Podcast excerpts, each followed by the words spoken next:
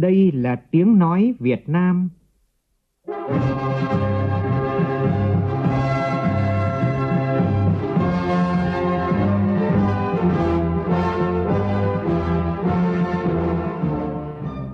là tiếng nói Việt Nam, phát thanh từ Hà Nội, thủ đô nước Cộng hòa xã hội chủ nghĩa Việt Nam.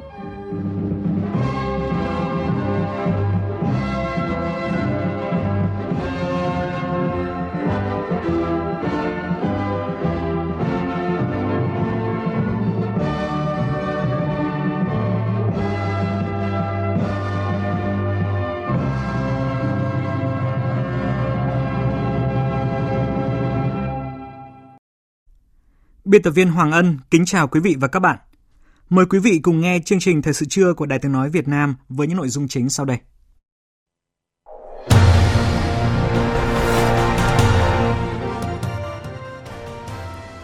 Ủy ban nhân dân thành phố Hồ Chí Minh đề xuất làm đường cao tốc thành phố Hồ Chí Minh Mộc Bài có tổng mức đầu tư giai đoạn 1 là gần 16.000 tỷ đồng. Cục Hàng không Việt Nam báo cáo với Bộ Giao thông Vận tải về kế hoạch bay thường lệ sau ngày 20 tháng 10. Các tỉnh miền Trung thiệt hại lớn vì mưa lũ. Tại Quảng Bình, người dân phải chạy lũ trong đêm, hai người đang bị mất tích. Trong phần tin thế giới, đại sứ Pháp quay trở lại Australia, tín hiệu tích cực trong tiến trình khôi phục quan hệ ngoại giao hai nước. Chính phủ và phe đối lập ở Syria bước vào vòng đàm phán khởi thảo hiến pháp mới sau nhiều tháng đàm phán thất bại.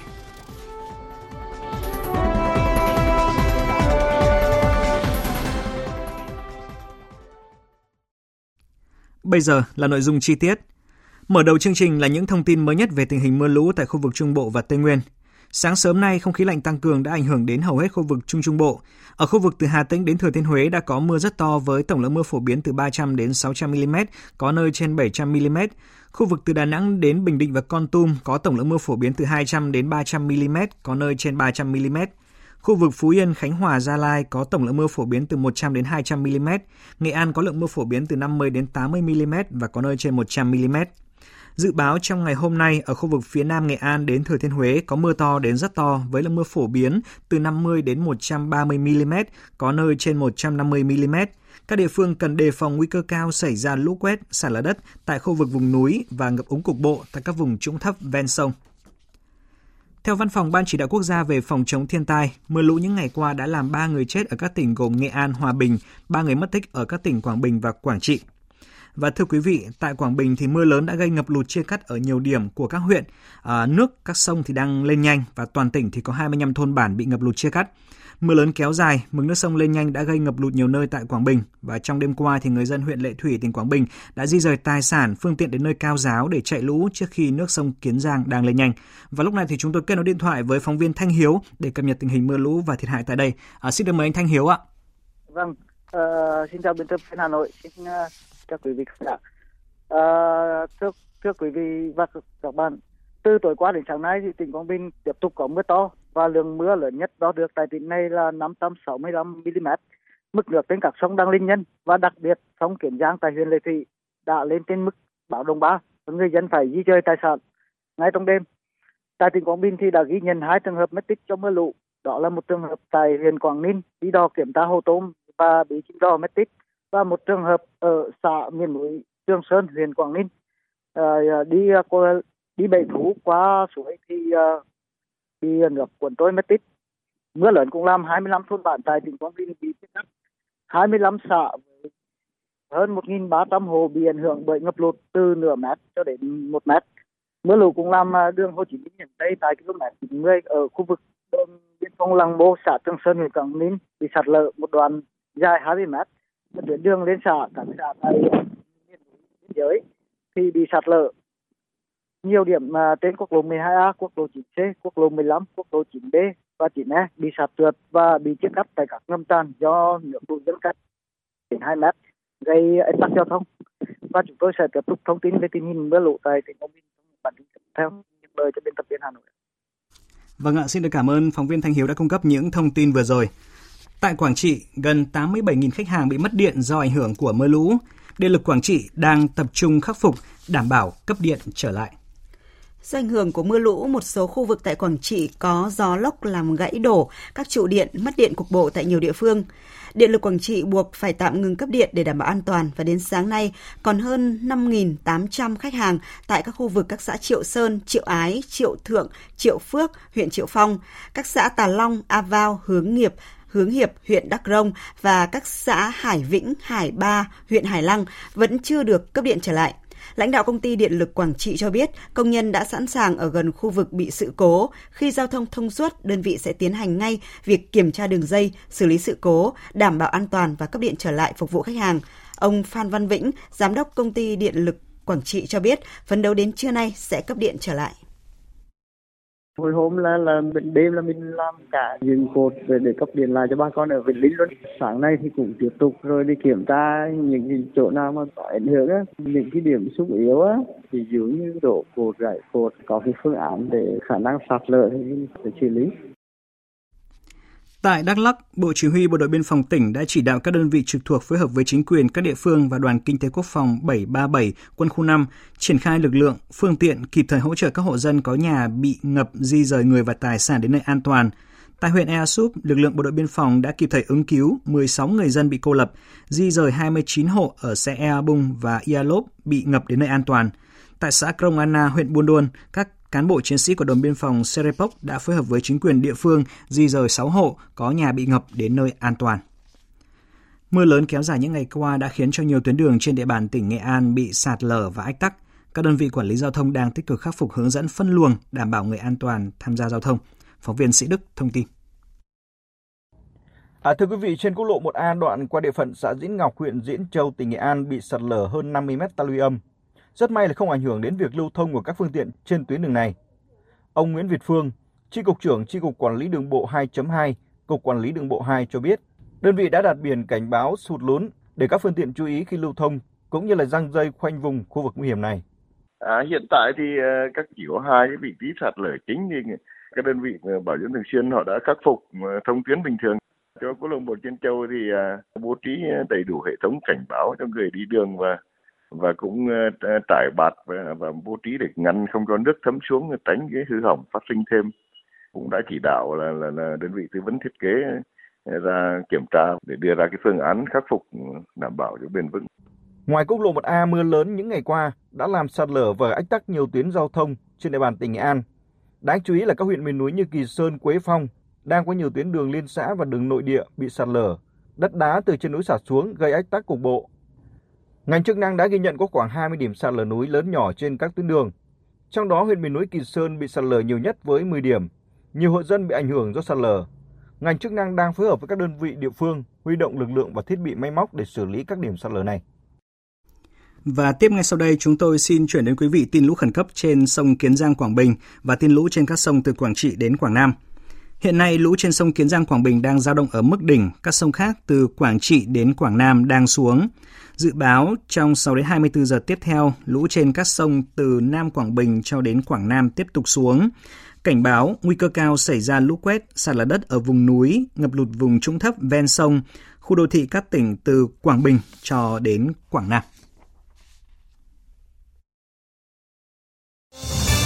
Thời sự VOV, tin cậy, hấp dẫn.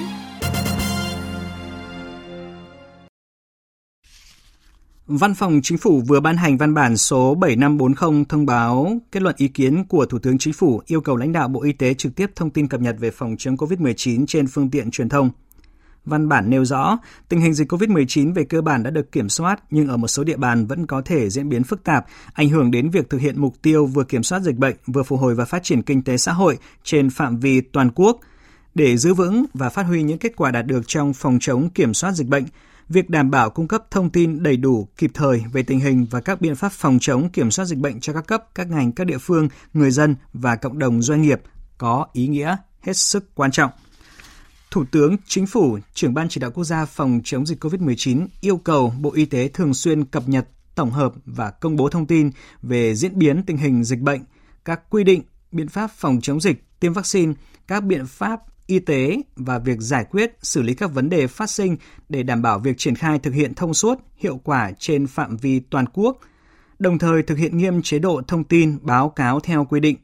Đặc biệt, Thủ tướng Chính phủ yêu cầu đồng chí Bộ trưởng Bộ Y tế trực tiếp thông báo thông tin cập nhật hàng tuần theo quy định và phân công một đồng chí Thứ trưởng trực tiếp thông báo thông tin cập nhật hàng ngày trên các phương tiện thông tin truyền thông để các cấp, các ngành, các địa phương nắm bắt kịp thời, xử lý các vấn đề liên quan và nhân dân cộng đồng doanh nghiệp hiểu rõ, đồng thuận và tích cực tham gia thực hiện. Sáng nay tại Hà Nội, Phó Thủ tướng Vũ Đức Đam, Phó trưởng Ban chỉ đạo quốc gia phòng chống dịch COVID-19 làm việc với Bộ Khoa học và Công nghệ về định hướng và giải pháp khoa học công nghệ phục vụ chống dịch. Cùng dự có lãnh đạo các bộ ban ngành trung ương. Phản ánh của phóng viên Phương Thoa. Từ những ngày đầu tiên xuất hiện virus SARS-CoV-2, Bộ Khoa học và Công nghệ phối hợp với Bộ Y tế triển khai đề tài nghiên cứu đặc điểm dịch tễ học và virus học. Trong đó, Viện Vệ sinh Dịch tễ Trung ương đã phân lập nuôi cấy thành công SARS-CoV-2. Đây là kết quả quan trọng tạo tiền đề cho việc nghiên cứu sản xuất bộ kit chẩn đoán, sản xuất vaccine và nghiên cứu sâu hơn về virus.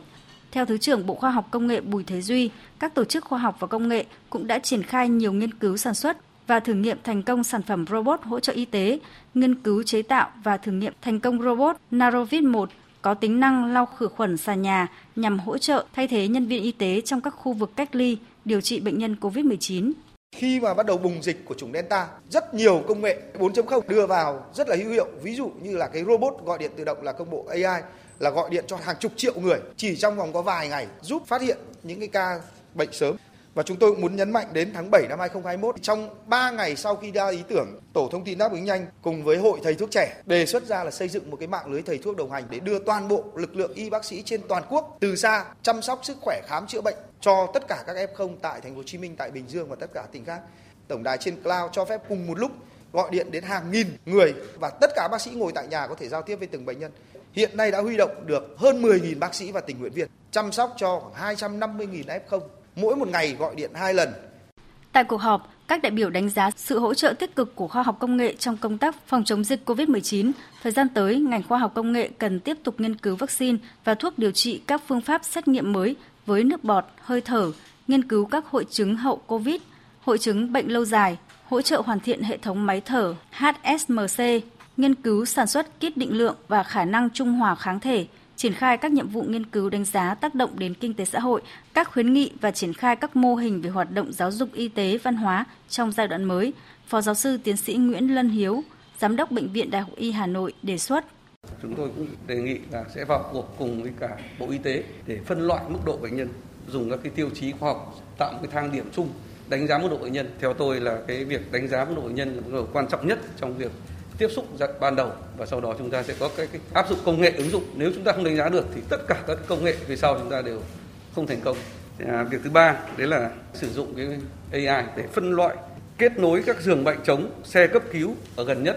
Cái đấy là tôi nghĩ là khi ở những thành phố như Hà Nội, thành phố Hồ Chí Minh thì chúng ta sử dụng cái công nghệ đấy sẽ rất là hiệu quả. Các bệnh viện sẽ nạp số lượng giường chống vào và AI sẽ hỗ trợ cho việc đón bệnh nhân bằng xe cấp cứu nào gần nhất, đưa đến bệnh viện nào gần nhất. Một số đại biểu cho rằng cần có chiến lược khi đầu tư nghiên cứu phát triển công nghệ phòng chống dịch và ứng dụng chuyển giao công nghệ, cơ chế chính sách thu hút nguồn lực nghiên cứu công nghệ, giải pháp phòng chống dịch.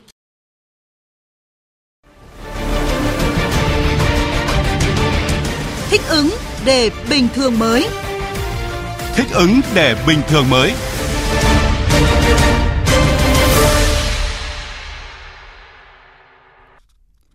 Sáng nay, Hội đồng nhân dân thành phố Hồ Chí Minh khóa 10 khai mạc kỳ họp thứ 3. Trước khi bắt đầu kỳ họp, các đại biểu đã dành một phút mặc niệm những người dân đã qua đời và các cán bộ chiến sĩ các lực lượng chống dịch đã hy sinh trong đại dịch COVID-19. Tin của phóng viên Hà Khánh thường trú tại thành phố Hồ Chí Minh. Phát biểu khai mạc, Chủ tịch Hội đồng nhân dân thành phố Hồ Chí Minh Nguyễn Thị Lệ cho biết, đây là kỳ họp quan trọng để đánh giá toàn diện lại công tác phòng chống dịch COVID-19 và các giải pháp phục hồi kinh tế. Đến nay, 21 quận huyện và thành phố Thủ Đức đã đạt tiêu chí kiểm soát dịch bệnh và sẵn sàng bước vào giai đoạn bình thường mới. Tính đến ngày 17 tháng 10, tình hình dịch bệnh đã có chuyển biến tích cực, số ca mắc giảm xuống ở mức 3 con số, số ca tử vong giảm xuống mức 2 con số. Tỷ lệ tiêm vaccine mũi 1 cho người từ 18 tuổi trở lên đạt gần 99%, mũi 2 trên 76%. Tỷ lệ sử dụng giường điều trị COVID-19 còn gần 23%. Hiện một số hoạt động kinh tế xã hội đã thí điểm mở cửa trở lại với phương châm mở cửa từng bước thận trọng, chắc chắn. Bên cạnh các kết quả đạt được, thành phố cũng đánh giá hậu quả nặng nề do dịch bệnh gây ra. GRDP 9 tháng giảm 4,98% so với cùng kỳ và dự báo không đạt chỉ tiêu kế hoạch năm 2021 là tăng 6%. Dự kiến chỉ đạt 11 trên 29 chỉ tiêu theo nghị quyết của Hội đồng Nhân dân. Dự báo thu ngân sách không giảm sâu, nhưng việc hoàn thành kế hoạch năm 2021 sẽ rất khó khăn. Bà Nguyễn Thị Lệ đề nghị các đại biểu tập trung đánh giá khách quan toàn diện tình hình kinh tế xã hội 9 tháng và nhiệm vụ giải pháp các tháng còn lại, làm rõ nguyên nhân, nhất là nguyên nhân chủ quan của các cấp địa phương, đơn vị và đề xuất các giải pháp phù hợp. Kỳ họp này cũng tập trung thảo luận và xem xét thông qua các nghị quyết liên quan đến kế hoạch đầu tư công trung hạn từ nguồn vốn ngân sách địa phương của thành phố giai đoạn 2021-2025 và điều chỉnh nghị quyết đầu tư công năm 2021, dự án cao tốc thành phố Hồ Chí Minh Mộc Bài. Những vấn đề được xem xét, thảo luận và quyết nghị tại kỳ họp lần này có ý nghĩa to lớn, góp phần hoàn thành việc thực hiện các mục tiêu nhiệm vụ phát triển kinh tế xã hội năm 2021, kịp thời chuyển trạng thái mới, tạo nền tảng cho việc góp phần thực hiện thắng lợi kế hoạch đầu tư công trung hạn giai đoạn 2021-2025 và thực hiện nghị quyết đại hội đảng bộ lần thứ 11, nghị quyết đại hội 13 của đảng. Kỳ họp thứ ba Hội đồng nhân dân thành phố Hồ Chí Minh khóa 10 sẽ diễn ra trong vòng một ngày rưỡi. Xin được thông tin thêm, theo tờ trình của Ủy ban nhân dân thành phố Hồ Chí Minh, dự án đầu tư xây dựng đường cao tốc thành phố Hồ Chí Minh Mộc Bài có mục tiêu đáp ứng nhu cầu đi lại, vận chuyển hàng hóa, giảm tải cho quốc lộ 22 là tuyến giao thông cao tốc xuyên Á kết nối các trung tâm kinh tế, khu kinh tế cửa khẩu, các đô thị vùng kinh tế trọng điểm phía Nam với các đầu mối cảng biển, cảng hàng không quốc tế và khu vực kinh tế ASEAN. Giai đoạn 1 dự án đầu tư theo phương thức đối tác công tư, theo đó, nhà đầu tư thu phí hoàn vốn theo hợp đồng BOT, nhà nước hỗ trợ chi phí bồi thường giải phóng mặt bằng và tổng mức đầu tư giai đoạn 1 là gần 16.000 tỷ đồng. Ủy ban nhân dân thành phố Hồ Chí Minh vừa ban hành nghị quyết về chính sách đặc thù hỗ trợ học phí cho trẻ mầm non, học sinh phổ thông công lập, ngoài công lập và học viên giáo dục thường xuyên trên địa bàn thành phố trong học kỳ 1 năm học 2021-2022. Theo đó thì học sinh học tại các trường ở thành phố Thủ Đức và các quận thì được hỗ trợ từ 60.000 đồng đến 200.000 đồng một tháng tùy cấp học. Học sinh học tại các trường ở các huyện được hỗ trợ từ 30.000 đồng đến 120.000 đồng một tháng tùy cấp học. Và theo tính toán của Ủy ban nhân dân thành phố, dự trù kinh phí thực hiện chính sách hỗ trợ là 427 tỷ đồng. Kể từ hôm nay, học sinh tại 25 địa phương trên cả nước, trong đó có Bắc Cạn, Bắc Ninh, Bắc Giang, Cao Bằng học trực tiếp – 13 tỉnh thành cho học sinh ở một số nơi đến trường, những địa phương còn lại tiếp tục tổ chức dạy học từ xa. Riêng tại thành phố Hồ Chí Minh, Ủy ban nhân dân thành phố đã chấp thuận kế hoạch cho học sinh xã đảo Thạnh An huyện Cần Giờ đi học trực tiếp nhưng chưa quyết định thời gian cụ thể. Chính quyền thành phố cũng đưa ra dự kiến trường học sẽ mở cửa trở lại vào tháng 1 năm sau. Các bậc phụ huynh thì đều cho rằng là việc học trực tiếp sẽ giúp các con tiếp thu kiến thức tốt hơn, nhưng điều này cũng kéo theo nhiều nỗi lo khi mà các em chưa được tiêm vaccine trong khi dịch bệnh vẫn còn phức tạp. Tin của phóng viên Vũ Hương và Trịnh Giang thường trú tại thành phố Hồ Chí Minh. Từ đầu tháng 10, vợ chồng chị Nguyễn Thị Hoa ngụ ở quận 7 đã bắt đầu đi làm trở lại. Chính vì vậy, việc học online của hai con đang học lớp 11 và lớp 4 đành phó mặt cho các con tự xử lý. Biết tin thành phố dự kiến mở cửa trường học vào tháng 1 năm 2022, chị Hoa vừa mừng vừa lo rồi đi làm đi chứ đâu có giám sát rồi đâu nhà nó học được gì nó học thì cũng lo cũng sợ nó mất kiến thức gì thôi chứ là giờ cái đứa lớn thì cũng mong cho được tiêm tiêm người cho nó an toàn chứ còn cái đứa nhỏ thì cũng thấy lo lo còn chị Nguyễn Lê Ngọc Thu, ngụ ở thành phố Thủ Đức đã trải qua một thời gian dài căng thẳng, mệt mỏi khi vừa ở nhà hỗ trợ con học trực tuyến, vừa làm việc online. Tới nay, công ty đã trở lại làm việc bình thường, nhưng chị vẫn xin làm tại nhà để có thể quán xuyến việc học của con. Tuy nhiên, khi nghĩ tới việc con sẽ quay trở lại trường, trong khi chưa có kế hoạch tiêm chủng cho trẻ dưới 12 tuổi, chị Thu cũng rất phân vân. Bây giờ con ở nhà phụ huynh cũng stress lắm luôn rồi. Suốt ngày nó ở nhà xong rồi nó ôm máy móc rồi đụng tới thì nó nhăn nhó. Phụ huynh cũng bực bội. Đi học thì cũng không biết như thế nào. Sợ nó đi đến rồi nó, nó lây lan. Bây giờ giống như là 50-50 nửa muốn con đi mà nửa đi thì sợ bệnh không biết làm sao. Bên cạnh đảm bảo công tác phòng dịch, phụ huynh đều mong muốn tất cả học sinh đều được tiêm vaccine trước khi trở lại trường. Việc tiêm chủng đồng bộ sẽ sớm giúp học sinh các khối cùng trở lại trường để đảm bảo tiếp thu kiến thức thay vì một số lớp sẽ phải tiếp tục học trực tuyến. Thực hiện nghị quyết 128 của Chính phủ về việc ban hành quy định tạm thời thích ứng an toàn, linh hoạt kiểm soát hiệu quả dịch COVID-19 và dựa vào hướng dẫn phân loại và phạm vi đánh giá cấp độ dịch do Bộ Y tế ban hành, hàng loạt các tỉnh công bố là tỉnh vùng xanh, tức là cấp độ 1 nguy cơ thấp bình thường mới, bao gồm Lai Châu, Điện Biên, Cao Bằng, Bắc Cạn, Thái Nguyên, Tuyên Quang, Bắc Giang, Hà Nội, Quảng Ninh, Phú Yên, vân vân. Các tỉnh thành vùng vàng cấp 2 nguy cơ trung bình gồm Vĩnh Phúc, Phú Thọ, Hải Dương, Đà Nẵng, Quảng Trị, Bình Phước, Long An, Cần Thơ, Vĩnh Long vân vân. Các địa phương tiếp tục khuyến cáo người dân cần tuân thủ 5K, sử dụng ứng dụng công nghệ thông tin để đăng ký tiêm chủng, khai báo y tế, khám chữa bệnh, tuân thủ các điều kiện đi lại giữa các địa bàn có cấp độ dịch khác nhau. Thưa quý vị, Cục Hàng không Việt Nam vừa đề xuất Bộ Giao thông Vận tải kế hoạch khai thác các chuyến bay nội địa sau thời gian thí điểm áp dụng quy định tổ chức vận tải hàng không từ ngày 10 đến ngày 20 tháng 10. Tin chi tiết cho biết. Kế hoạch tiếp tục triển khai các đường bay thường lệ giai đoạn từ ngày 21 tháng 10 đến ngày 30 tháng 11, gồm trên 3 đường bay trục Hà Nội, Đà Nẵng, Hà Nội, Thành phố Hồ Chí Minh, Đà Nẵng, Thành phố Hồ Chí Minh. Tần suất trên từng đường bay đối với từng hãng hàng không không vượt quá 10% so với trung bình tuần đầu tiên tháng 4 năm 2021 của hãng hàng không đó. 6 chuyến mỗi ngày cho mỗi đường bay, Vietnam Airlines 2 chuyến, Vietjet 2 chuyến, Bamboo Airways 1 chuyến và Pacific Airlines 1 chuyến.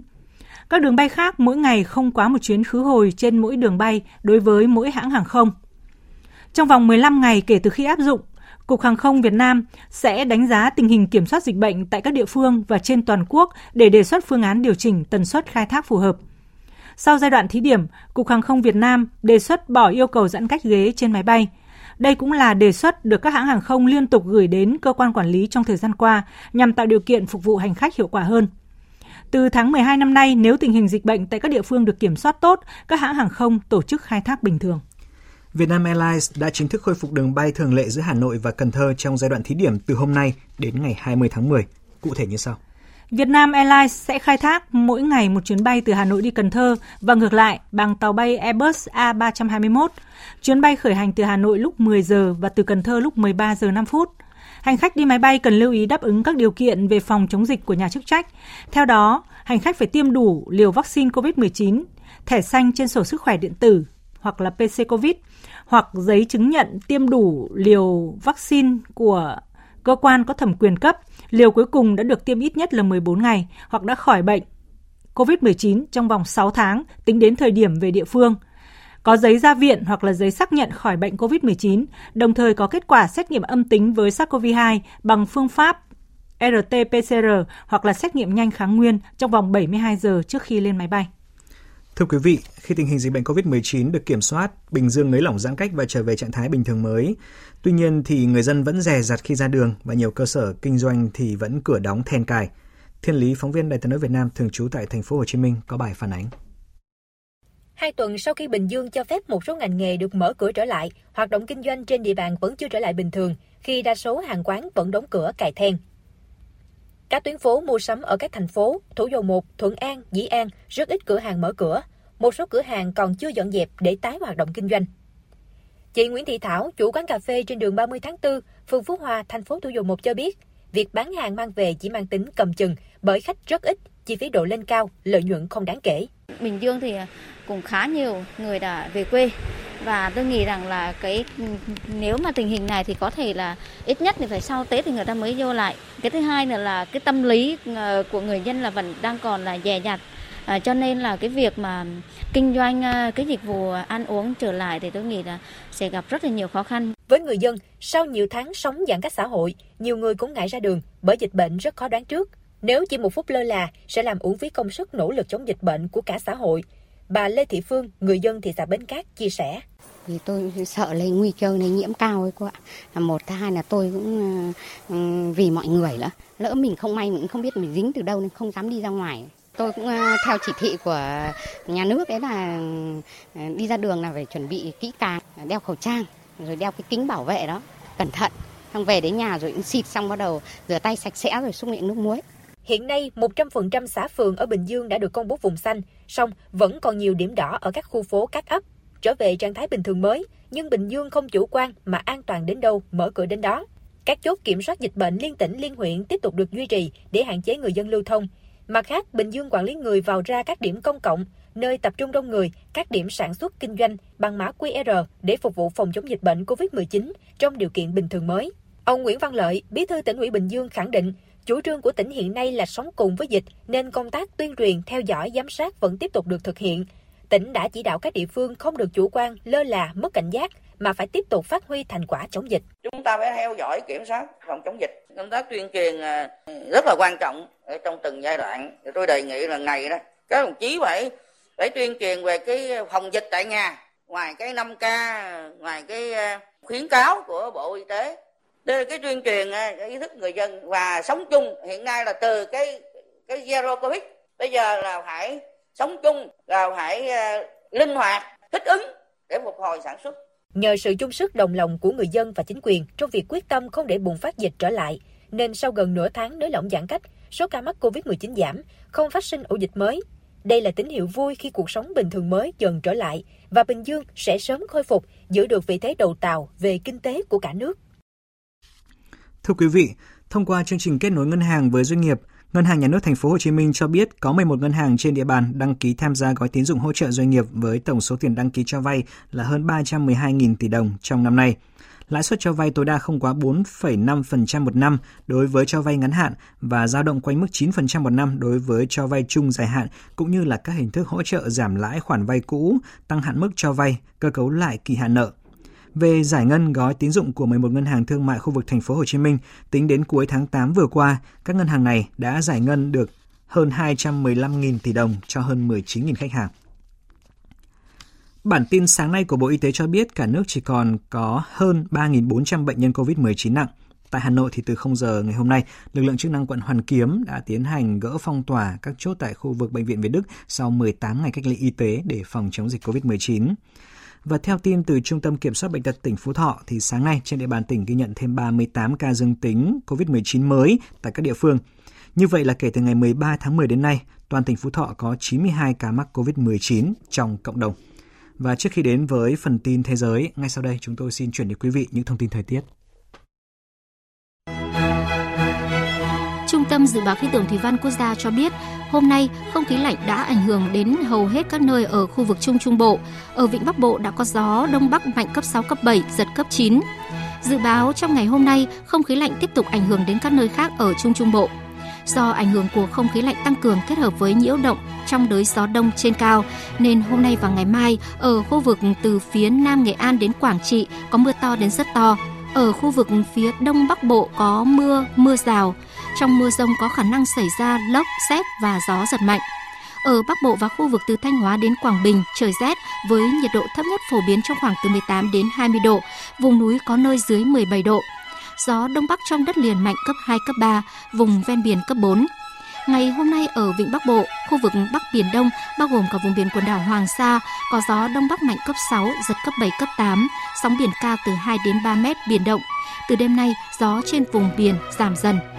Khu vực Hà Nội từ nay đến ngày mai có lúc có mưa, mưa rào, trời rét với nhiệt độ thấp nhất phổ biến trong khoảng từ 18 đến 20 độ.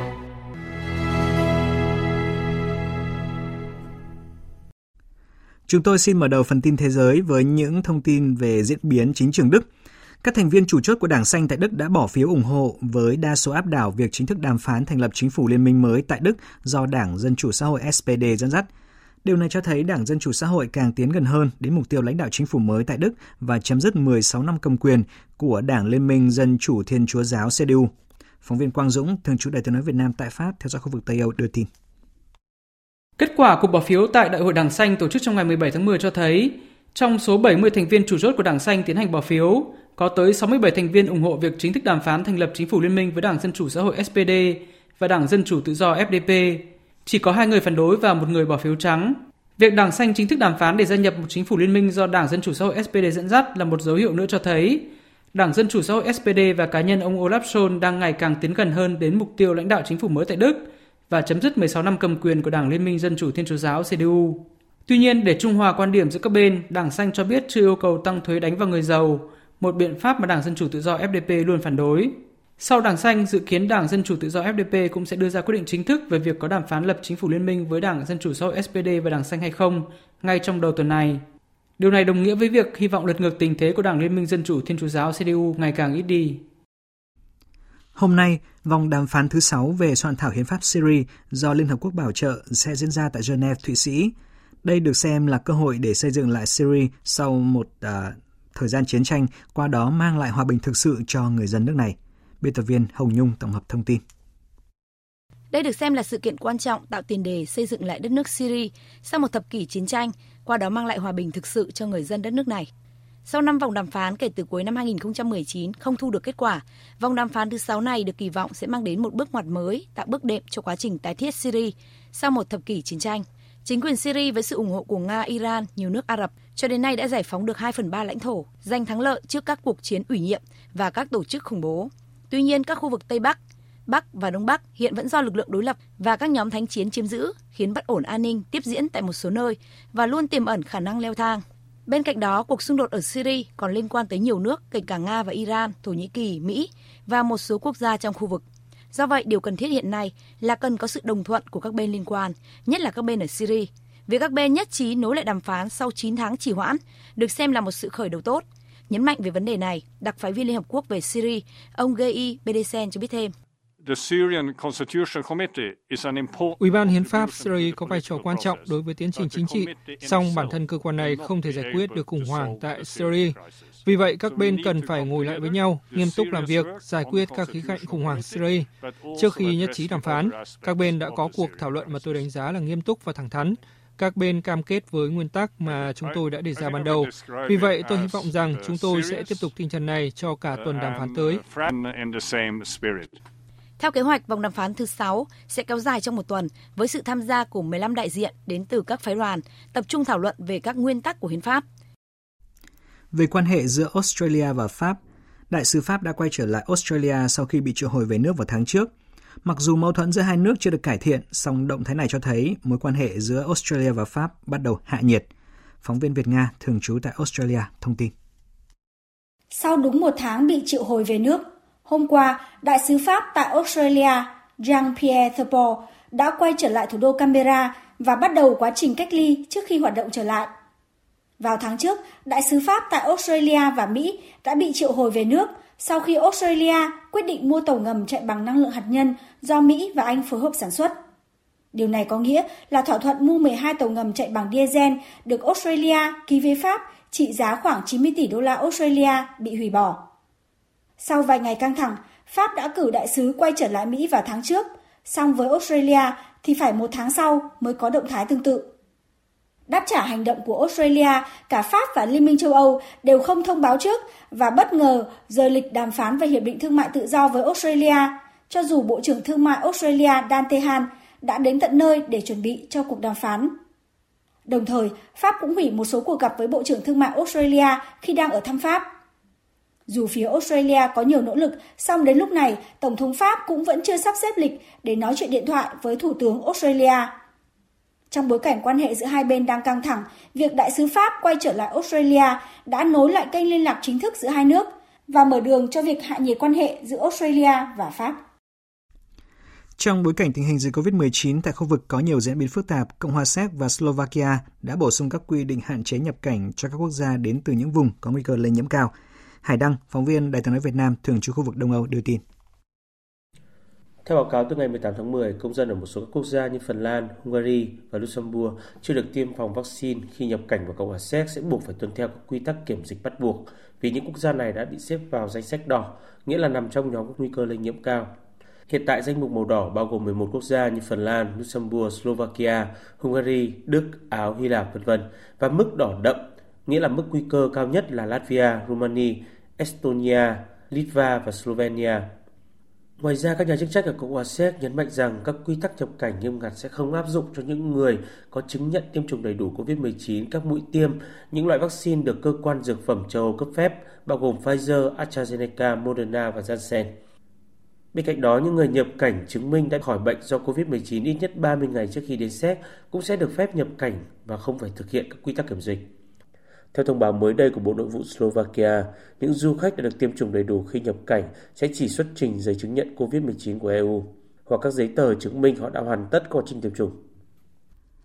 Tuần qua, thêm hàng loạt quốc gia chính thức công bố hoặc là bắt tay vào soạn thảo chiến lược kế hoạch lộ trình sống chung với COVID-19 trong dài hạn. Điều đó cho thấy việc điều chỉnh chính sách từ Zero Covid sang thích ứng an toàn với COVID-19 đang là xu thế chung trong nỗ lực khôi phục từng bước đời sống bình thường cho người dân. Biên tập viên Anh Tuấn tổng hợp thông tin. Kể từ ngày hôm nay, những du khách tiêm đầy đủ liều vaccine ngừa COVID-19 sẽ được nhập cảnh vào Campuchia. Đây là một trong những biện pháp mà Campuchia áp dụng nhắm tới mục tiêu mở cửa trở lại toàn bộ nền kinh tế trong trạng thái bình thường mới. Các tín đồ Hồi giáo đã trở lại Đại Thánh Đường ở Mecca tại Ả Rập Xê Út vào hôm qua. Mặc dù các tín đồ Hồi giáo phải đáp ứng các điều kiện như tiêm chủng đầy đủ và tiếp tục đeo khẩu trang trong khuôn viên Đại Thánh Đường, nhưng các biện pháp giãn cách đã bị bãi bỏ hoàn toàn. Một trong những tín đồ đến Thánh địa Mecca cho biết. Sự xuất hiện của dịch bệnh COVID-19 khiến chúng tôi lo ngại. Nhưng nay với việc tiêm phòng đầy đủ và thực hiện những biện pháp phòng dịch thì chúng tôi đã có cơ hội đến Đại Thánh Đường. Ngoài ra, Bộ Thể thao Ả Rập Xê Út cũng cho phép những người đã tiêm vaccine ngừa COVID-19 đầy đủ có thể tới các sân vận động khi những cơ sở hoạt động này ở mức công suất tối đa. Việc từng bước mở cửa và nới lỏng các biện pháp xã hội đã được nhiều nước thực hiện trước đó.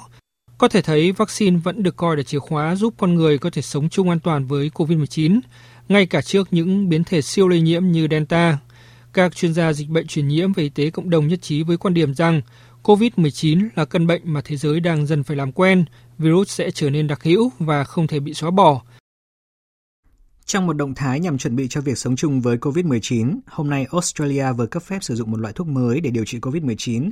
Đây là loại thuốc thứ ba được Australia cấp phép điều trị căn bệnh này. À, loại thuốc này có tên là Ronapreve, đó là sự kết hợp của hai kháng thể dòng đơn và Ronapreve thì có thể được tiêm qua tĩnh mạch cho bệnh nhân và dự kiến được dùng cho những người chưa được tiêm vaccine ngừa COVID-19 có nguy cơ xuất hiện biến chứng nặng.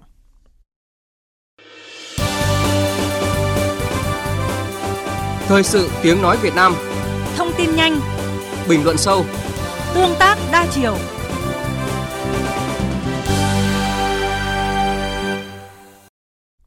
Thưa quý vị, thưa các bạn, nhắc đến Hollywood, người ta hình dung đến những bộ phim bom tấn, đến ánh hào quang của thảm đỏ cũng như là sự nổi tiếng. Thế nhưng đằng sau đó là những góc khuất không chỉ của các ngôi sao mà cả các nhân viên hậu trường uh, cũng có những cái nỗi niềm riêng của họ. Những nỗi niềm riêng ấy đã chất chứa thành một cuộc đấu tranh chưa từng có với hàng chục nghìn nhân viên đồng ý tham gia đình công trên khắp nước Mỹ nếu không đạt được thỏa thuận với các nhà sản xuất phim. Và phút chót, một thỏa thuận đã đạt được, song câu chuyện này có lẽ vẫn chưa dừng lại và có thể kéo theo những cuộc đấu tranh tương tự của những người lao động không thuộc ngành giải trí Mỹ. Đây cũng sẽ là nội dung được biên tập viên Thanh Huyền và phóng viên Phạm Huân thường trú Đại tiếng nói Việt Nam tại Mỹ phân tích ngay sau đây. Sau nhiều ngày đàm phán marathon, một thỏa thuận đã được ký kết giữa các hãng phim của Hollywood và một công đoàn đại diện cho nhân viên các đoàn làm phim và truyền hình nhằm ngăn chặn một cuộc đình công chưa từng có dự kiến diễn ra hôm nay. Điều này đồng nghĩa nước Mỹ đã tránh được thất bại nghiêm trọng cho ngành công nghiệp giải trí vừa mới phát triển trở lại sau gần 2 năm ngừng hoạt động do đại dịch COVID-19. Theo hợp đồng mới ký kết thì các nhân viên hậu trường chỉ phải làm việc tối đa tới 14 tiếng một ngày. Họ cũng được nghỉ ngơi ít nhất 10 giờ giữa ca làm việc và 54 giờ mỗi cuối tuần. Nói như ông Matthew Loeb, chủ tịch của Liên minh quốc tế về các nhân viên đoàn làm phim, tổ chức đã thay mặt cho 150.000 nhân viên truyền hình và đoàn phim ở Mỹ và Canada, thì đó là những yêu cầu tối thiểu để người lao động được tôn trọng trong môi trường làm việc ngày càng khắc nghiệt. Một trong những vấn đề chính là nghỉ ngơi trong ngày, ăn uống nghỉ ngơi giữa ca làm việc. Chúng tôi đã cố gắng yêu cầu tăng lương cho người lao động để họ có thể duy trì cuộc sống ở những thành phố lớn như là Los Angeles, nơi có mức sống không hề rẻ. Chúng tôi nghĩ rằng bây giờ là lúc mọi yêu cầu cần được thực hiện toàn bộ. Trong những ngày vừa qua thì những thông tin liên quan đến cuộc đình công của các nhân viên trong ngành truyền hình và điện ảnh Mỹ đã làm nóng xã hội Mỹ. Ở trong suốt nhiều tháng liền, Liên minh quốc tế về nhân viên các đoàn làm phim đã tiến hành các cuộc thương lượng với các nhà sản xuất ở Hollywood để yêu cầu quyền lợi cho nhân viên hậu trường như là quay phim, nhân viên kỹ thuật ánh sáng, âm thanh, hóa trang, trang phục vân vân. Rõ ràng là đằng sau những bộ phim bom tấn, những chương trình truyền hình đình đám thì đội ngũ nhân viên làm nên những thành công đó đã không được quan tâm một cách xứng đáng và đó cũng là góc khuất ở Hollywood. Để tìm hiểu rõ hơn thì chúng tôi kết nối với phóng viên Phạm Huân, cơ quan thường trú Đài Tiếng nói Việt Nam tại Mỹ. À, xin chào phóng viên Phạm Huân. Vâng, xin chào biên tập viên Thanh Huyền và quý vị thính giả. À, như vậy là cuộc đàm phán giữa Liên minh quốc tế về nhân viên đoàn làm phim và Liên minh các nhà sản xuất điện ảnh và truyền hình thì đã đạt được kết quả với một cái thỏa thuận được đánh giá là công bằng cho tất cả các bên liên quan. À, đây là một cuộc đàm phán khó khăn và không chỉ là trong ngày 1, ngày 2. Thưa anh, yếu tố nào khiến cho cuộc đấu tranh này đã đạt được kết quả như vậy? Vâng, đúng là các cái cuộc đàm phán giữa Liên minh quốc tế về nhân viên đoàn làm phim và Liên minh các nhà sản xuất điện ảnh và truyền hình đã diễn ra trong à, nhiều tuần qua, chứ không phải là ngày 1, ngày 2. Thỏa thuận đạt được vào phút chót giữa hai bên thì à, đã giúp ngăn chặn kịp thời cái cuộc đình công lớn nhất trong lịch sử Hollywood. Thỏa thuận vừa đạt được sẽ ảnh hưởng tới khoảng 40.000 nhân viên ngành điện ảnh và truyền hình và là thành viên của 13 tổ chức công đoàn địa phương thuộc ờ, Liên minh quốc tế về nhân viên đoàn làm phim ở bờ Tây. Theo thỏa thuận mới, hiện vẫn phải chờ người lao động phê chuẩn thì ờ, các thành viên của Liên minh quốc tế về nhân viên đoàn làm phim sẽ được tăng lương khi sản xuất dịch vụ trực tuyến, được giảm thời gian làm việc cùng ờ, một số thay đổi khác vẫn chưa được công bố chi tiết. Phát biểu với báo giới sau khi đạt được thỏa thuận, ông Matthew Loeb, Chủ tịch Liên minh quốc tế về nhân viên đoàn làm phim cho rằng là đây là một cái kết đúng như trong phim Hollywood – theo tôi thì ờ, cái yếu tố khiến cuộc đấu tranh của hàng chục nghìn thành viên Liên minh quốc tế về nhân viên đoàn làm phim đi đến thành công chính là những cái nhượng bộ và thỏa hiệp ở mức cùng chấp nhận được từ phía các hãng sản xuất chương trình truyền hình và điện ảnh nổi tiếng trên khắp nước Mỹ. Tuy vậy thì ờ, với những gì xảy ra trong quá khứ, chúng ta cần theo dõi sát sao xem Liên minh các nhà sản xuất điện ảnh và truyền hình có tuân thủ nghiêm túc các điều khoản trong thỏa thuận vừa đạt được này hay không. Vâng, có thể thấy là cũng giống như phần còn lại của thế giới, thì à, trong hai năm qua, ngành à, điện ảnh và truyền hình Mỹ hoạt động cầm chừng do những cái diễn biến của đại dịch Covid-19. À, điều này cũng khiến cho tất cả những người hoạt động trong ngành này đều phải gặp khó khăn. Nhưng đây ờ, có lẽ là không phải là nguyên nhân chính dẫn đến cái cuộc đấu tranh lớn như vậy của các nhân viên Hollywood, đúng không anh Phạm Huân? Đúng là đại dịch Covid-19 bùng phát mạnh hơn một năm rưỡi vừa qua thì đã tác động tiêu cực đến ngành công nghiệp giải trí và khiến tất cả những người làm việc trong ngành này tại Mỹ gặp khó khăn. Dịch bệnh Covid-19 đã và đang khiến hoạt động sản xuất phim bị hạn chế nhưng ờ, đồng thời cũng khuyến khích những cuộc đàm phán về các biện pháp phòng ngừa, buộc liên minh các nhà sản xuất điện ảnh và truyền hình phải ờ, có một số thỏa hiệp nhất định. Tuy nhiên thì ờ, đó chỉ là cái lý do thứ yếu hay nói cách khác là cái phần nổi của tảng băng chìm dẫn đến cuộc đình công lớn nhất lịch sử Hollywood được lên kế hoạch vào ngày 18 tháng 10 theo giờ địa phương. Lý do chính thôi thúc Liên minh quốc tế về nhân viên đoàn làm phim đứng ra phát động cuộc đình công này đó là không ít thành viên của họ phải làm việc lên tới 18 tiếng mỗi ngày và không có thời gian nghỉ trưa các vụ tai nạn ô tô do tình trạng thiếu ngủ và một nữ nhân viên phải quay trở lại phim trường để sắp đặt công việc chỉ một ngày sau khi bị sảy thai. Trong nhiều tháng, các thành viên của Liên minh quốc tế về nhân viên đoàn làm phim, vốn đại diện cho hơn 150.000 lao động hậu trường trong ngành truyền hình và điện ảnh, đã chia sẻ nhiều câu chuyện như vậy trên các cái nền tảng mạng xã hội khác nhau. Những thành viên giấu tên của Liên minh quốc tế về nhân viên đoàn làm phim đã tiết lộ về các cái điều kiện làm việc rất khắc nghiệt cả trên truyền hình và phim trường Vâng, có thể thấy là cuộc đấu tranh của các nhân viên hậu trường Hollywood cho thấy bất cứ lĩnh vực nào cũng có thể tồn tại những bất bình đẳng trong lao động việc làm. Vậy thì những cái động thái tương tự từ những người lao động trong các ngành nghề không phải lĩnh vực giải trí thì như thế nào? Vâng, cái cuộc đình công dự kiến của các nhân viên hậu trường Hollywood chỉ là một trong số những cái cuộc đình công của người lao động Mỹ vốn bắt đầu gia tăng từ cuối tháng 9 và đặc biệt là trong tháng 10 vốn được đặt tên là tháng 10 đình công Tính tới thời điểm này thì đã có tới 174 cuộc đình công ở Mỹ trong năm 2021 và làn sóng đình công này chưa có dấu hiệu sẽ dừng lại. Sau một năm rưỡi trải qua thời kỳ dịch bệnh COVID-19 khó khăn, nhiều người lao động thu nhập thấp ở Mỹ đã yêu cầu tăng lương, được nghỉ ngơi và được hưởng nhiều lợi ích hơn và cắt giảm số giờ phải làm việc.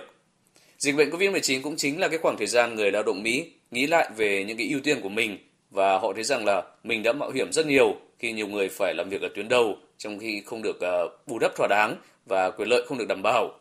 Trong khi đó thì uh, các chủ doanh nghiệp lại muốn phục hồi lại những cái mất mát do dịch bệnh gây ra bằng cách yêu cầu nhân viên của mình làm việc nhiều hơn. Và một số nhà quan sát dự báo rằng là cái làn sóng đình công sẽ còn tiếp diễn, thậm chí là có thể tới cuối năm sau khi cuộc bầu cử giữa nhiệm kỳ Quốc hội Mỹ được tổ chức.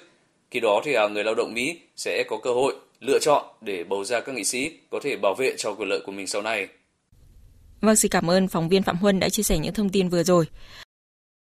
Quý vị và các bạn đang nghe Thời sự trưa của Đài Tiếng Nói Việt Nam. Phần cuối của chương trình hôm nay sẽ là trang tin đầu tư tài chính và những thông tin thể thao. Trang tin đầu tư tài chính. Thưa quý vị và các bạn, giá vàng trong nước và thế giới đồng loạt giảm trong phiên đầu tuần. Công ty vàng bạc đá quý Sài Gòn niêm yết giá mua vào ở mức 57 triệu 050 000 đồng một lượng, bán ra 57 triệu 750 000 đồng một lượng. Còn công ty vàng bạc đá quý Bảo Tín Minh Châu niêm yết giá vàng ở mức mua vào là 50 triệu 960 000 đồng một lượng, bán ra 51 triệu 610 000 đồng một lượng. Trên thị trường thế giới, giá vàng được niêm yết trên sàn Kitco là 1.771,1 đô la Mỹ một ounce, giảm 25 đô la Mỹ. Ngân hàng Nhà nước hôm nay công bố tỷ giá trung tâm ở mức 23.160 đồng đổi 1 đô la, tăng nhẹ so với phiên cuối tuần trước. Trong khi đó, các ngân hàng thương mại niêm yết giá đô la Mỹ không đổi, phổ biến ở mức mua vào là 22.635 đồng và bán ra là 22.855 đồng một đô la. Lần thứ hai, Ủy ban nhân dân thành phố Hồ Chí Minh đề nghị lùi thời gian thu phí hạ tầng cảng biển đến ngày 1 tháng 4 năm 2022 thay vì ngày 1 tháng 10 năm nay để doanh nghiệp có thêm thời gian phục hồi. Thành phố Hồ Chí Minh miễn thu phí đối với hàng hóa nhập khẩu phục vụ trực tiếp cho an ninh, quốc phòng, hàng hóa xuất khẩu, nhập khẩu để phục vụ đảm bảo an sinh xã hội, khắc phục hậu quả thiên tai, thảm họa, dịch bệnh. Ngân hàng Bưu điện Liên Việt, Liên Việt Postbank và công ty cổ phần thanh toán quốc gia Napas triển khai chương trình khuyến mại dành cho khách hàng khi sử dụng thẻ ghi nợ nội địa Liên Việt Postbank Napas để thanh toán trên ứng dụng BeMin. Thời gian áp dụng từ nay đến hết ngày 15 tháng 12 năm nay, khách hàng sẽ được tặng phiếu mua hàng điện tử mã giảm giá Napas S35 khi đặt hàng giá trị tối thiểu là 100.000 đồng. Tiếp theo là thông tin diễn biến trên thị trường chứng khoán. Thưa quý vị và các bạn, thị trường chứng khoán khởi động tuần mới với nhiều động lực từ việc phục hồi sản xuất kinh doanh cũng như tín hiệu tốt từ phân tích kỹ thuật, thị trường chứng khoán tăng điểm tiếp. Nhờ lực đẩy từ cổ phiếu vốn hóa lớn là GAS, VN Index đã chinh phục được mốc 1.400 điểm. Kết thúc phiên giao dịch sáng, VN Index tăng 7,27 điểm, đạt 1.399,97 điểm. HN Index tăng 1,93 điểm, đạt 386, 6,77 điểm. Thưa quý vị và các bạn, nửa đầu năm nay, tăng trưởng tín dụng bất động sản chỉ khoảng 5,5%, thấp hơn mức tăng trưởng chung toàn ngành. Ngân hàng Nhà nước đánh giá tăng trưởng tín dụng bất động sản của hệ thống chưa cao, thậm chí giảm so với những năm trước, nhất là những phân khúc kinh doanh bất động sản, dự án cao cấp, dự án có tính chất đầu cơ. Với thị trường bất động sản phục vụ nhu cầu nhà ở của người dân, nhà ở xã hội, nhà ở thu nhập thấp, Ngân hàng Nhà nước vẫn khuyến khích cho vay. Những tháng đầu năm nay, thị trường chứng khoán tăng trưởng mạnh, giá bất động sản cũng tăng cao, nhất là giá đất nền ở địa phương, có thông tin quy hoạch đô thị, giao thông, hạ tầng hoặc điều chỉnh tăng giá đất. Diễn biến này có nhiều nguyên nhân, một phần do đại dịch COVID-19 khiến triển vọng kinh tế khó khăn, mặt bằng lãi suất huy động ngân hàng giảm. Nhiều doanh nghiệp, người dân có nguồn tiền nhưng thiếu cơ hội mở rộng sản xuất kinh doanh nên gia tăng đầu tư chứng khoán bất động sản. Trước tình hình đó, Ngân hàng Nhà nước Việt Nam đã ra văn bản yêu cầu các tổ chức tín dụng chi nhánh ngân hàng nước ngoài về một số vấn đề trong hoạt động. Trong đó, đặc biệt lưu ý các tổ chức tín dụng kiểm soát chặt tốc độ tăng trưởng dư nợ tín dụng, chất lượng tín dụng đối với các lĩnh vực tiềm ẩn rủi ro hoặc chịu tác động lớn của dịch COVID-19, đặc biệt là tín dụng bất động sản với mục đích tự sử dụng. Ông Nguyễn Tuấn Anh, vụ trưởng vụ tín dụng Ngân hàng Nhà nước cho biết, tín dụng bất động sản là một trong những lĩnh vực Ngân hàng Nhà nước đang kiểm soát chặt chẽ. Vào bất động sản cũng giảm xuống rất nhiều và thậm chí còn thấp hơn cả tăng trưởng tín dụng bình quân của toàn hệ thống. Nói chung là cái tăng trưởng tín dụng bất động sản là nằm trong những cái lĩnh vực mà ngân hàng nhà nước hiện nay vẫn đang kiểm soát rất chặt chẽ về cái ừ, rủi ro và nó đang nằm trong cái phạm vi kiểm soát của ngân hàng nhà nước Phó Thống đốc Ngân hàng Nhà nước Đào Minh Túi cho biết, trong chỉ đạo điều hành chính sách tiền tệ, tín dụng, Ngân hàng Nhà nước thực hiện đồng bộ các giải pháp khuyến khích dòng vốn tín dụng, tập trung vào các lĩnh vực sản xuất, kinh doanh, lĩnh vực ưu tiên, lĩnh vực tạo động lực cho tăng trưởng kinh tế theo chủ trương của chính phủ. Đồng thời kiểm soát chặt chẽ tín dụng vào các lĩnh vực tiềm ẩn rủi ro như bất động sản, chứng khoán, các dự án BOT, BT giao thông. Nhờ đó, tốc độ tăng trưởng và tỷ trọng của tín dụng các lĩnh vực tiềm ẩn rủi ro giảm dần qua các năm. Về nguyên lý thì ba cái thị trường nó phải thông nhau.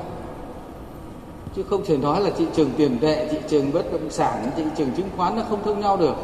Tiền từ cái thị trường này nó chạy sang thị trường kia là cái chuyện quy luật bình thường.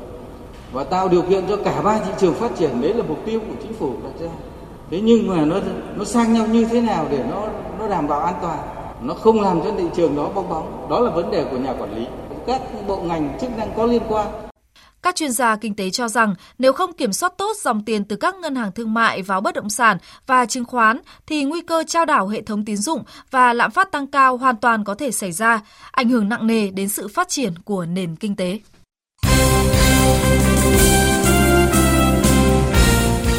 Thưa quý vị và các bạn, ở trận giao hữu cuối cùng diễn ra tối qua, đội tuyển U23 Việt Nam đã giành chiến thắng 3-0 trước đội tuyển U23 Kyrgyzstan nhờ bàn thắng từ chấm 11m của Levando và cú đúp của Trần Văn Đạt. Đây cũng là cuộc tổng duyệt đối với đội tuyển U23 Việt Nam trước khi chốt lại danh sách 23 cầu thủ để di chuyển sang Kyrgyzstan tham dự vòng loại U23 châu Á 2022. Phát biểu tại cuộc họp báo sau trận đấu, trợ lý huấn luyện viên trưởng Trung Ngọc Cảnh đánh giá các cầu thủ làm quen tốt hơn với điều kiện thời tiết cũng như tranh lệch múi giờ nên đội đã chơi tốt hơn. Ông Chu Ngọc Cảnh cho biết, đội có sự thử nghiệm khi đưa vào sân đội hình xuất phát gồm 4 hậu vệ. Trận đấu chiều hôm nay thì ờ, về sơ đồ 4 hậu vệ á, thì ở đây là thử nghiệm của đội hình của các em đã thử chơi 4 hậu vệ xem như thế nào. Nhưng mà thực ra các em từ hồi giờ các em chưa có tập luyện và hầu như rất ít đã 4 hậu vệ. Cho nên là trong một cái khoảng thời gian đó, các em vận hành không tốt thì ờ, ban luyện đã chuyển qua sơ đồ khác 352. Cái sơ đồ chiến thuật của đội tuyển trước đây Tây Bắc thì một là đội hình 343, hai là đội hình 352. Còn cái sơ đồ chiều ngày hôm nay á chẳng qua là để thử nghiệm thôi. Trợ lý Chu Ngọc Cảnh chia sẻ, việc huấn luyện viên Park Hang-seo trở lại và U23 Việt Nam được bổ sung một số tuyển thủ từ đội tuyển quốc gia như Bùi Hoàng Việt Anh và Lý Công Hoàng Anh, giúp đội có thêm những gương mặt giàu kinh nghiệm, các cầu thủ cũng hưng phấn hơn về tinh thần. Về tiêu chí lựa chọn danh sách 23 cầu thủ cho vòng loại U23 châu Á 2022, trợ lý Chu Ngọc Cảnh nói. Ở đây thì ờ, thực ra cái tiêu chí để chọn đó, thứ nhất thì những cái thành phần nào, bản nào tốt nhất, có phong độ tốt nhất và ổn định nhất thì ờ, chúng tôi sẽ chọn. Còn ở đây thì tất cả 26 cầu thủ thì nếu như đăng ký được 23 cầu thủ thì chắc chắn sẽ ba cầu thủ sẽ không được đăng ký. Đó. Cho nên ở đây tôi nói thêm vấn đề tiêu chí thì các bạn nào mà chơi tốt, phong độ ổn định và hai trận đấu tập rồi các bạn chơi tốt thì các bạn sẽ có cơ hội. Theo kế hoạch, tuyển U23 Việt Nam sẽ di chuyển sang Kyrgyzstan vào ngày 21 tháng 10 để bước vào cuộc đua tại bảng Y vòng loại U23 châu Á 2022. Thầy trò huấn luyện viên Park Hang-seo lần lượt gặp Đài Bắc Trung Hoa vào ngày 27 tháng 10 và gặp Myanmar vào ngày 2 tháng 11. Liên quan tới vòng loại U23 châu Á 2022, mới đây hai đội của bảng G là U23 Trung Quốc và U23 Brunei xin rút lui do lo ngại dịch Covid-19. Vì cận ngày thi đấu không thể rút thăm điều chỉnh, dẫn đến bảng G chỉ còn hai đội là Australia và Indonesia. Trước đó, ban tổ chức giải đã nhận được đơn xin rút lui của Cộng hòa Dân chủ Nhân dân Triều Tiên, khiến AFC phải bốc thăm điều chỉnh để cân đối lại các bảng. Sau đó ở bảng Y nơi có đội tuyển Việt Nam tham dự, Đài Bắc Trung Hoa trả lại quyền đăng cai vòng bảng và Kyrgyzstan đã thay thế. Thực hiện quá trình cấm trại, ăn tập tại chỗ ở nơi đóng quân, ban huấn luyện và các tay vợt của đội cầu lông quân đội vẫn chủ động được quá trình tập luyện thường xuyên trong suốt 4 tháng qua. Tuy nhiên, do quá trình tập luyện kéo dài, ban huấn luyện cũng giảm tải khối lượng cho các vận động viên, chú trọng vào các bài điều chỉnh kỹ thuật thay vì tập thiên về chiến thuật như trước. Tay vợt Lê Đức Phát chia sẻ. Trước dịch thì em cái cường độ tập của em để chuẩn bị giải thì khoảng à, 100%. Thì bây giờ dịch diễn ra thì các giải đấu nó ngưng lại thì mình không có biết khi nào giải đấu mở lại thì mình cũng bắt buộc mình phải giảm cái cường độ xuống. Thứ nhất là để tránh cái cảm giác nhàm chán cho mình và tránh cái rủi ro chấn thương nữa thì em em giảm xuống thì em chỉ tập trung tập mấy các bài như là sức mạnh ghim hoặc là những cái à, bài như tập kỹ thuật trong sân để cải thiện cái cái kỹ thuật của mình thì giảm khoảng à, còn 70% cái cường độ bình thường thôi. Trong tháng 12 tới, các vận động viên sẽ tham dự liên tiếp 3 giải cầu lông quan trọng trong hệ thống quốc gia. Với lịch thi đấu liên tục, mật độ thi đấu dày, mỗi giải đấu chỉ cách nhau 2 ngày. Điều mà ban huấn luyện lo ngại nhất lúc này chính là khả năng hồi phục và hạn chế chấn thương dành cho các tay vợt. Mục tiêu mà cầu lông quân đội đặt ra là lọt vào top 3 nội dung đồng đội và huy chương vàng đơn nam của Lê Đức Phát. Câu lạc bộ Newcastle United đã thua đau Tottenham Hotspur với tỷ số 2-3 dù khởi đầu đầy hứng khởi trong ngày ra mắt các ông chủ Ả Rập tối qua. Mở tỷ số ngay phút thứ hai, nhưng sau đó Newcastle để Tottenham dẫn ngược. Chiến thắng này giúp Tottenham leo lên thứ 5 với 15 điểm bằng Brighton nhưng xếp dưới do kém hiệu số bàn thắng bại – trong khi đó, đội bóng giàu nhất giải Ngoại hạng Anh vẫn đứng áp chót với vỏn vẹn 3 điểm sau 3 trận hòa 5 trận thua và chưa biết đến chiến thắng. Trận cầu tâm điểm của vòng 8 Bundesliga là màn đọ sức giữa Leverkusen và Bayern Munich trên sân Bay Arena. Tưởng chừng như đây sẽ là một trận cầu hấp dẫn với sự đối đầu của hai đại diện hàng đầu của giải đấu. Thế nhưng mọi chuyện lại khác biệt hoàn toàn. Ngay sau tiếng còi khai cuộc, hùng xám xứ Bravia đã thể hiện được sức mạnh tuyệt đối của mình khi áp đảo đội chủ nhà Leverkusen. Với chiến thắng 5-1, Bayern Munich đã đòi lại ngôi đầu từ Dortmund khi có 19 điểm. Dạng sáng nay ở trận cầu tâm điểm vòng 9 La Liga, Barcelona đã ngược dòng thành công để đánh bại Valencia 3-1. Ba bàn thắng của Barcelona được ghi bởi Fati, Depay và Coutinho. Chiến thắng này giúp Barcelona tiến gần đến Real Madrid khi khoảng cách chỉ còn là 2 điểm. Đó là cơ sở để họ tin vào một kết quả tốt trong trận đấu tiếp theo ở La Liga, chính là đại chiến El Clasico vào ngày 24 tháng 10. Dự báo thời tiết Phía Tây Bắc Bộ nhiều mây có mưa vài nơi, gió nhẹ, trời rét, nhiệt độ từ 18 đến 26 độ. Đông Bắc Bộ và khu vực Hà Nội nhiều mây có mưa, mưa rào rải rác, gió Đông Bắc cấp 2, cấp 3, trời rét, nhiệt độ từ 17 đến 27 độ. Khu vực từ Thanh Hóa đến Thừa Thiên Huế nhiều mây, có mưa vừa, mưa rào và rải rác có rông. Riêng khu vực Nam Nghệ An đến Quảng Trị có mưa to đến rất to, gió Bắc đến Tây Bắc cấp 2, cấp 3. Trong mưa rông có khả năng xảy ra lốc, xét và gió giật mạnh. Phía Bắc trời lạnh, có nơi trời rét, nhiệt độ từ 17 đến 27 độ. Khu vực từ Đà Nẵng đến Bình Thuận có mây, có mưa rào và rông vài nơi, gió Đông Bắc cấp 2, cấp 3. Trong mưa rông có khả năng xảy ra lốc, xét và gió giật mạnh, nhiệt độ từ 23 đến 31 độ. Phía Nam có nơi trên 31 độ. Tây Nguyên và Nam Bộ có mây, có mưa rào và rông vài nơi, gió nhẹ. Trong mưa rông có khả năng xảy ra lốc, xét và gió giật mạnh, nhiệt độ từ 19 đến 32 độ. Tiếp theo là dự báo thời tiết biển. Bắc Vịnh Bắc Bộ có mưa rào và rông rải rác. Trong mưa rông có khả năng xảy ra lốc xoáy và gió giật mạnh. Tầm nhìn xa trên 10 km, giảm xuống từ 4 đến 10 km trong mưa. Gió Đông Bắc cấp 6, giật cấp 7, cấp 8, biển động. Từ đêm nay, gió giảm dần. Nam Vịnh Bắc Bộ, vùng biển từ Bình Định đến Ninh Thuận, vùng biển từ Bình Thuận đến Cà Mau và khu vực quần đảo Trường Sa tỉnh Khánh Hòa có mưa rào và rông vài nơi, tầm nhìn xa trên 10 km, gió nhẹ vùng biển từ Quảng Trị đến Quảng Ngãi, vùng biển từ Cà Mau đến Kiên Giang và khu vực Biển Đông, khu vực quần đảo Hoàng Sa thuộc thành phố Đà Nẵng và Vịnh Thái Lan có mưa rào rải rác và có nơi có rông. Trong mưa rông có khả năng xảy ra lốc xoáy và gió giật mạnh.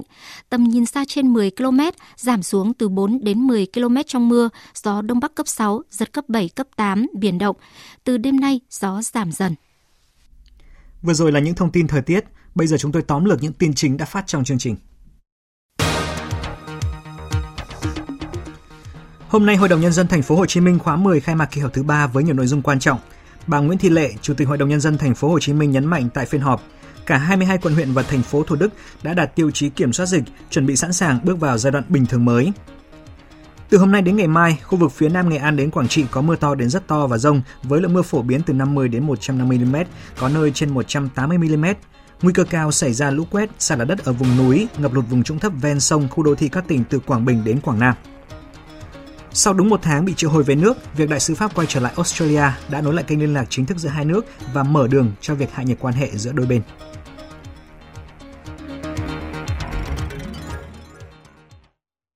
Thời lượng dành cho chương trình Thời sự trưa nay đến đây đã hết. Chương trình do biên tập viên Hoàng Ân, Thu Hằng, Nguyễn Hằng biên soạn và thực hiện với sự tham gia của kỹ thuật viên Văn Quang, chịu trách nhiệm nội dung Hoàng Trung Dũng. Xin kính chào tạm biệt và hẹn gặp lại.